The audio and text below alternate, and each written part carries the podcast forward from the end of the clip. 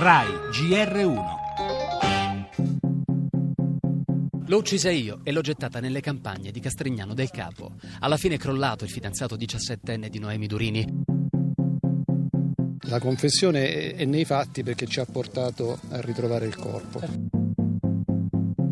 Il ragazzo era un violento e la picchiava, però aveva paura di lasciarlo, spero solo che la giustizia faccia quello che deve fare per una volta sono casi fortunatamente che non accadono tutti i giorni, però la violenza all'interno delle coppie di giovanissime è in aumento. Il caso è risolto. Noemi, la ragazza salentina scomparsa dieci giorni fa, poteva essere salvata. I segnali di un comportamento violento da parte del suo omicida, un ragazzo di 17 anni, si erano già manifestati, ma la tragedia non è stata impedita. Nel nostro giornale anche l'aumento dei casi di cikungunya nel Lazio e nella capitale, sospese le donazioni del sangue nell'ASL Roma 2. Parleremo anche di Jussoli, pensioni, della doccia gelata di Consob su Vivendi, azionista di maggioranza di Team.